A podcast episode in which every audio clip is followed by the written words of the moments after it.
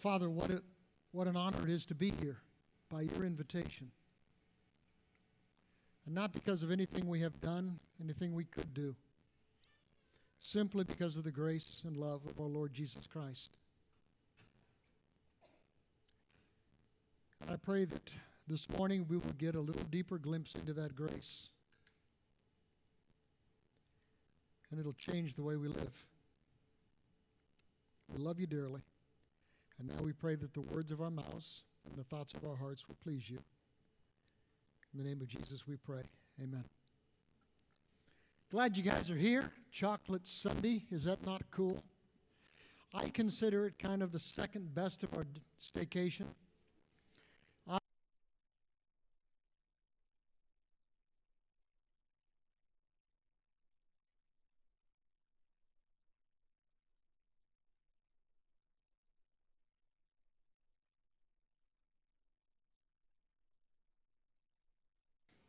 So these two guys go to the temple to pray. One's a Pharisee, the other one's a tax collector. The guys who wrote the New Testament mention these Pharisees 99 times. They're mentioned a lot in the New Testament, even though there weren't all that many around in the time of Jesus. Josephus, a Jewish historian from about that time, tells us that there were probably around 6,000 of these guys in Israel. But they stood out. Everybody knew about the Pharisees. They were kind of the religious elite, the Navy SEALs or the Delta Force of the religious world. Their name, Pharisee, probably means the separated one or the separated ones because they were different. They stood out. They were absolutely meticulous about the rules, the laws of the Old Testament. They counted literally 613 laws in the Old Testament, 248 do's, 365 don'ts, and they swore an oath that they're going to obey every single one of those laws. And that meant separating from those who didn't, like you and me. Separating from anybody who's impure, like most of us. You see, Satan can use anything including our best intentions, our best purposes, for his purposes. These guys wanted to be all in, so Satan shoves them all in so hard that they're trying to shove other people out. See, sometimes, guys, religion messes people up. These guys, these, these Pharisees, were in some ways the best people in their world, in other ways, maybe the worst people in their world. They were so passionate for their own personal perfection, for their own personal purity, that a whole lot of them despised anybody who was imperfect and impure like you or like me. See, sometimes we get kind of like that. Sometimes the longer we play at the game of religion and the better we think we are at it, the better we think we are than you. Sometimes religious make, religion makes us arrogant and prideful and judgmental and all that. And that makes Jesus mad.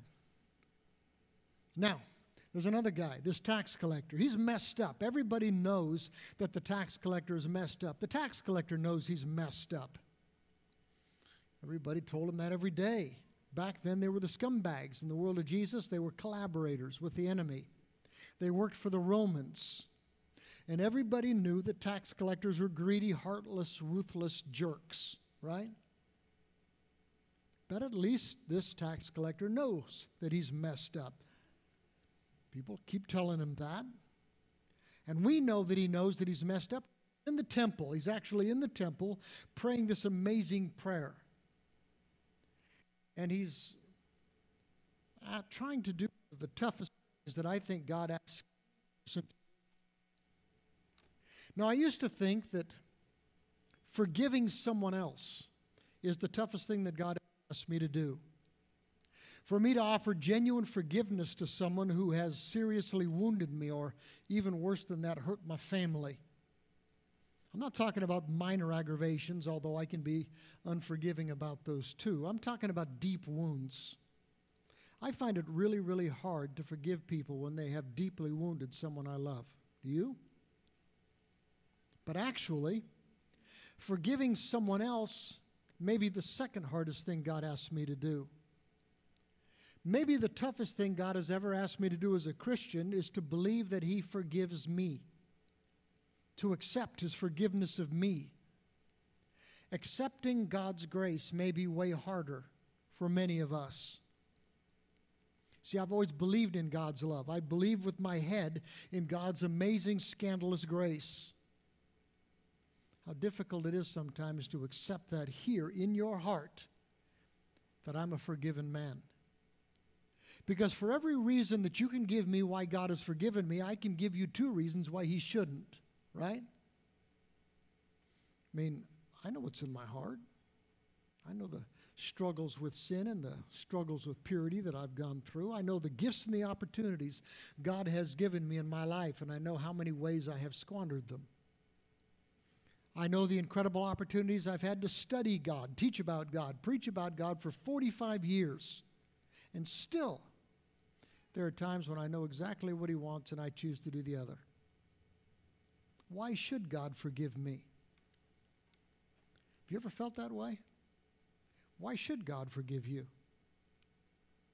So there are these two guys, this Pharisee and tax collector. Which one of them do you identify with? I think I can see pieces of me in both of them. The Pharisee, one of the religious elite, at least the people think so, this tax collector. So let's look and see what happened. Jesus tells us that, or uh, Luke tells us that Jesus tells this story to some people who had great confidence in their own righteousness and who scorned everybody else. Jesus told this story to warn Pharisees, right? But I think it's got something that, to say to the rest of us who feel sometimes like tax collectors too. Jesus says these two guys went to the temple to pray. One's a Pharisee, the other one's a despised tax collector. The Pharisee stood by himself, he separated himself. That's what they did. And he prayed this prayer. He says, I thank you, God, that I'm not like other people, cheaters, sinners, adulterers, and all that. I'm certainly not like that tax collector. I fast twice a week and I give you a tenth of my income. Look at me, God.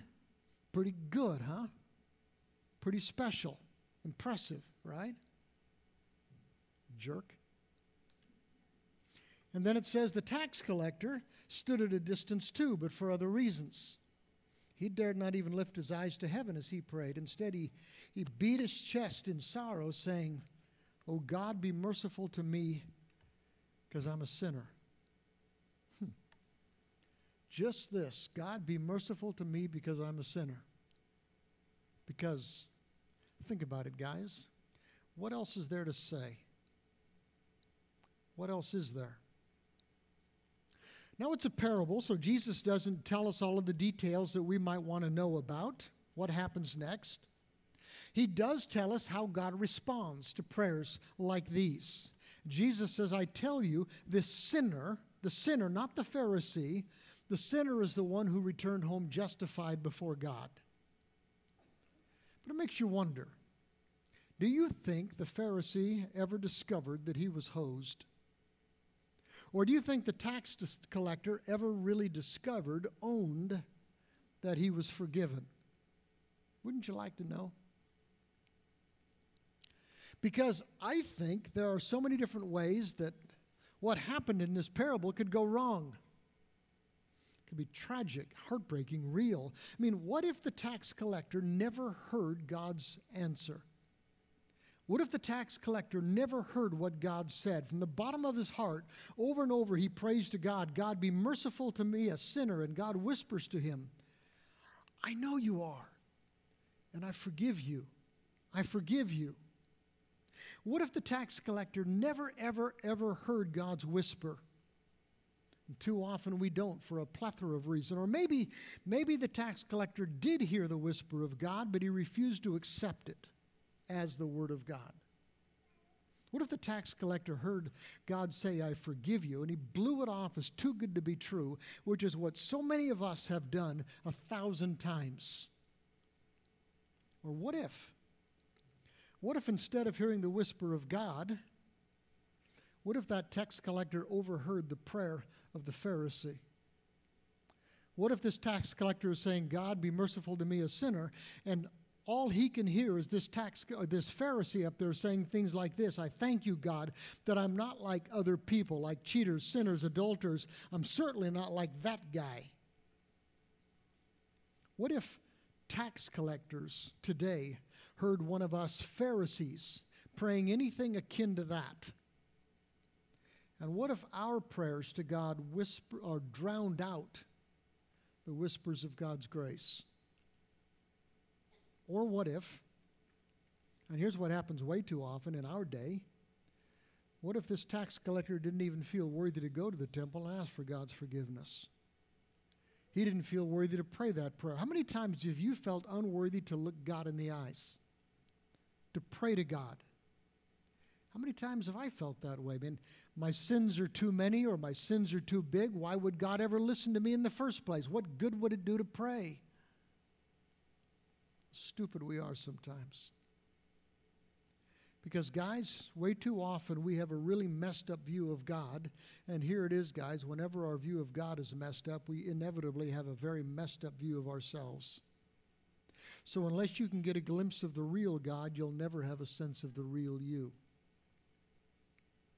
A lot of people think God is kind of like an angry Santa, right? That's who God is, the angry Santa. He's making these lists, he's checking them twice, he's trying to figure out whether you're naughty or nice, and you're naughty quite a bit, and he always catches you, and he's got you on his list.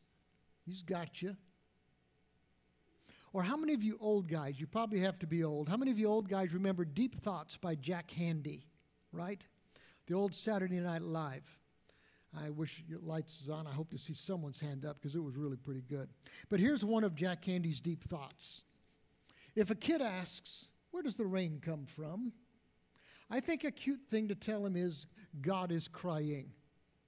And if he asks why God is crying, another cute thing to tell that kid is, probably because of something you did. We think about God like that. C.S. Lewis tells about a schoolboy's image of God.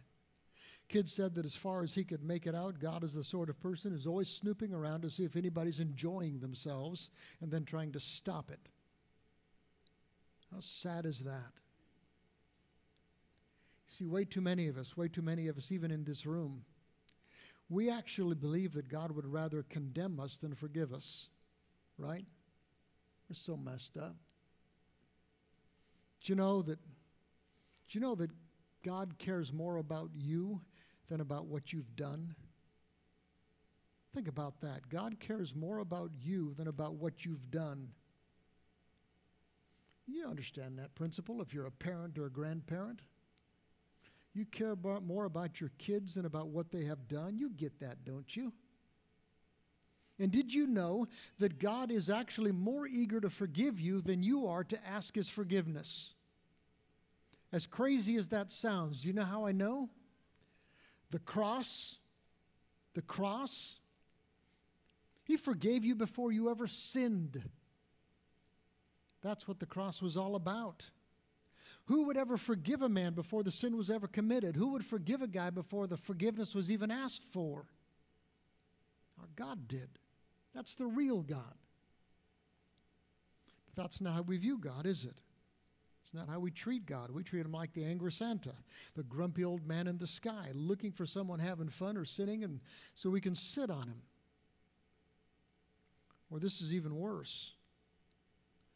Some Jesus followers, some people who are not Jesus followers, believe that God's forgiveness is not big enough to cover my sin not big enough to cover your sins. Maybe His grace is big enough for your sin, but not big enough for my sin. I can't tell you how many times I've heard people tell me that. We actually, think about it. We actually act like the death of God, the death of God is not enough to cover my sins. That's what we act like. Your cross, Jesus, is inadequate for my sins, we tell him. How stupid is that? Or sometimes we just treat God like we're smarter than He is, fairer than He is. We act like our judgment trumps His, like our tribunal is higher than God's tribunal.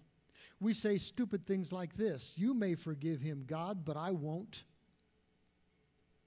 Or, You may forgive me, God, but I can't. You may think your cross is powerful enough to cover my sin, God, but I don't. Apparently, my standards are higher than yours, God. How stupid is that? And here's the deal when our view of God is all messed up, inevitably our view of ourselves gets all messed up. And guys, we are messed up.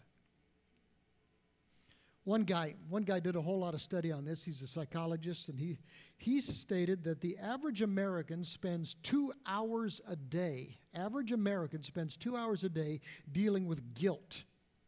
You buy that? He says two hours a day dealing with guilt, 39 minutes a day battling moderate to severe guilt.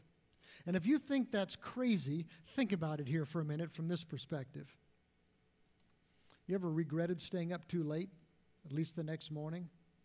And then when you wake up, you press the snooze button, you keep on pressing the snooze button until you're up too late, and then you're late for something, and then you're just guilting all over the place, right? Or have you ever finally picked out that piece of candy that you hid from the kids? or that you ate that dessert that you know is busting your diet in the face, or you just keep on snacking because you're isolated in some fashion, and there is the guilt, right? Or you flip by that website again on purpose, or you find yourself staring at her again. How many times a day do you cave and regret? Or you lie again, just a little lie, but it catch that little twinge of conscience, or you catch yourself gossiping again when you know you shouldn't, and you get that twinge of conscience, or you swore that you'd never say that word again, and you find yourself saying that word again, or what you said instead was just rude, or hurtful, or thoughtless, and there's that guilt and shame, right? Or you drop by the store and you come out with way more than you went for. Ever been there? I live there. That's the way I shop, right? Or Amazon when you really shouldn't this time. Or you plan out your day and you only get half of your to do list done and the guilt hits you, or you just turn in sloppy work, or you find yourself at work and instead of doing your job, you just waste time. The guilt. You go home with your family and sometimes you treat your family badly or you just neglect them. Guilt. Sometimes it's survivor's guilt. I should have been there. I should have seen the symptoms. I should have done something. Why wasn't it me? And that's comparatively little stuff. How about just the number of times we've looked at God and said, I know what you want. And this time I don't care. How many times have you known exactly what God wanted and you've thought to yourself, on this one, God, I think I know what's better for me than you do. And you just do what you want instead of what God wants. And afterwards, you felt the guilt, you felt the shame. And if you start thinking at it from that perspective, for a lot of you guys, two hours a day is not nearly enough, right? So, what do we do? At least with respect to the good shame, good guilt, because there is good guilt, there is good shame, there's bad guilt, bad shame. I'm not going to go into that stuff this morning. But too often we just go through life battling oppressive guilt. You go through life with your joy, your peace stolen because of your guilt and your shame. You get crushed by your guilt and your shame. Or sometimes you develop these strategies. Maybe I'm going to try to figure out some way to earn my way back. I'm going to, I'm going to clean myself up. I'm going to stop doing the bad things and I'm going to do more good things till I make up for what I've done, right? Or even those of you who are not Catholics sometimes try to figure out some form of punishment. Pen- penance, sorry about that try to figure out some kind of parents. I'll just go ahead and take the punishment for what I've done. Maybe that, maybe the punishment that he suffered wasn't adequate, and I've got to make up for some of it. Or some people turn to religion. Maybe if I do enough church, or maybe if I read enough Bible, or maybe if I say enough prayers, or if I give enough money, then I'll be right with God. As if being right with God is about anything that we do at all. Well, Today, right here, right now, we're just going to try to do it God's way. We're going to try to break the cycle. I'm going to start by trying to introduce you again to the real God. This is the real God. Start with the Psalms. The psalmist says he will not constantly accuse us. That's God. God will not constantly accuse us. He will not remain angry forever. He won't. He doesn't punish us for all of our sins, thank God. Nor does he deal harshly with us because his unfailing love, his unfailing love towards those who fear him, is as great as the height of the heavens above the earth. He has removed our sins as far away from us as the east is from the west. Do you believe that? Do you believe it? And did you know that that psalmist didn't even know about the cross yet? He just knew something about the nature and the character of God. Then you go to some of the most famous words in the Bible, John 3 16 and 17.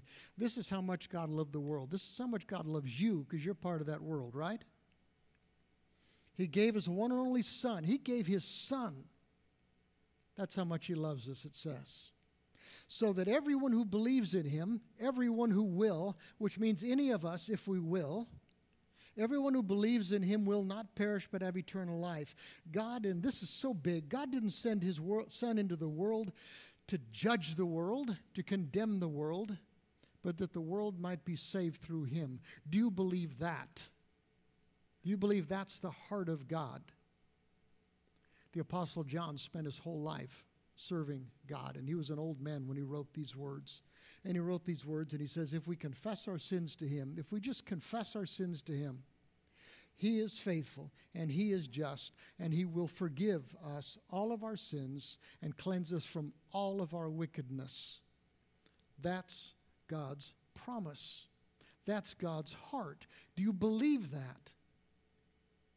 So instead of wallowing in our guilt, or try to figure out some way to pay for what we have done, which we can't, or trying to do penance as if the sacrifice of Jesus wasn't enough to cover our sins, or trying to get religious enough to make up for the bad we have done, to get God to accept us anyway. Let's just do what He asks. Just do what He asks. Let's start here. Just confess your sin. God, I did it. Sorry. No excuses. I mean, too often our confessions of sin are more like a laundry list of excuses, asking God to buy in. No excuses, no justification, no blaming somebody else, no rationalizing anything at all. Just God, have mercy on me because I sinned. But it goes beyond that. It's not just the fact that I sinned, Maybe it goes to the fact that you admit that you're a sinner. You know what the difference is? Admitting that I'm a sinner means that I have come to recognize that I am not good enough and I am not smart enough and I'm not strong enough to make myself into the man God wants me to be, right? I'm a sinner. And I'm never going to make myself into the man that I want me to be. I'm never going to make myself into the man God wants me to be. It's going to take Him. I'm a sinner against God, right? Acknowledge that before my God. Hmm. This one's the hardest. We can probably do these two. This one's the hardest. Trust His promise, trust His awesomeness, trust the grace of God. Abandon yourself to the love of the God who loves you so much that He sent His Son to die in your place. And he said, if we confess our sin to him, he is faithful, he is just, and he will forgive us our sin and he will cleanse us from all unrighteousness. Just trust him. Guys, if God says it, it is God's truth. You can bet your eternity on it. That's what we're doing. And then give thanks. Instead of going back and rehashing and asking forgiveness for the same sin over and over and over and over again, which is what we typically do. Give thanks. Thank God for his forgiveness and accept his peace. Do you have any idea how annoying it might be to God when he says, I forgive you, and we just refuse to accept it? How annoying it must be when we keep asking forgiveness for the same sins over and over and over and over again because we don't trust that God actually forgives us once for all that God is that good, that, that God is that gracious, I mean, how often has God cleansed you and you just insist on feeling dirty anyway? And I could give PhD level classes in that. Come on, guys. Satan uses guilt as a club to cripple those of us who try to follow Jesus. Don't let him win. In fact, here's what the Apostle John says He says, even if we feel guilty, even if you feel guilty, don't trust your feelings. Trust God. Even if you feel guilty, God is greater than our feelings, and He has forgiven you, He has freed you. Will you trust Him? Just keep on accepting His forgiveness and His peace. Keep on thanking Him. Guys, I'm almost done, but not quite.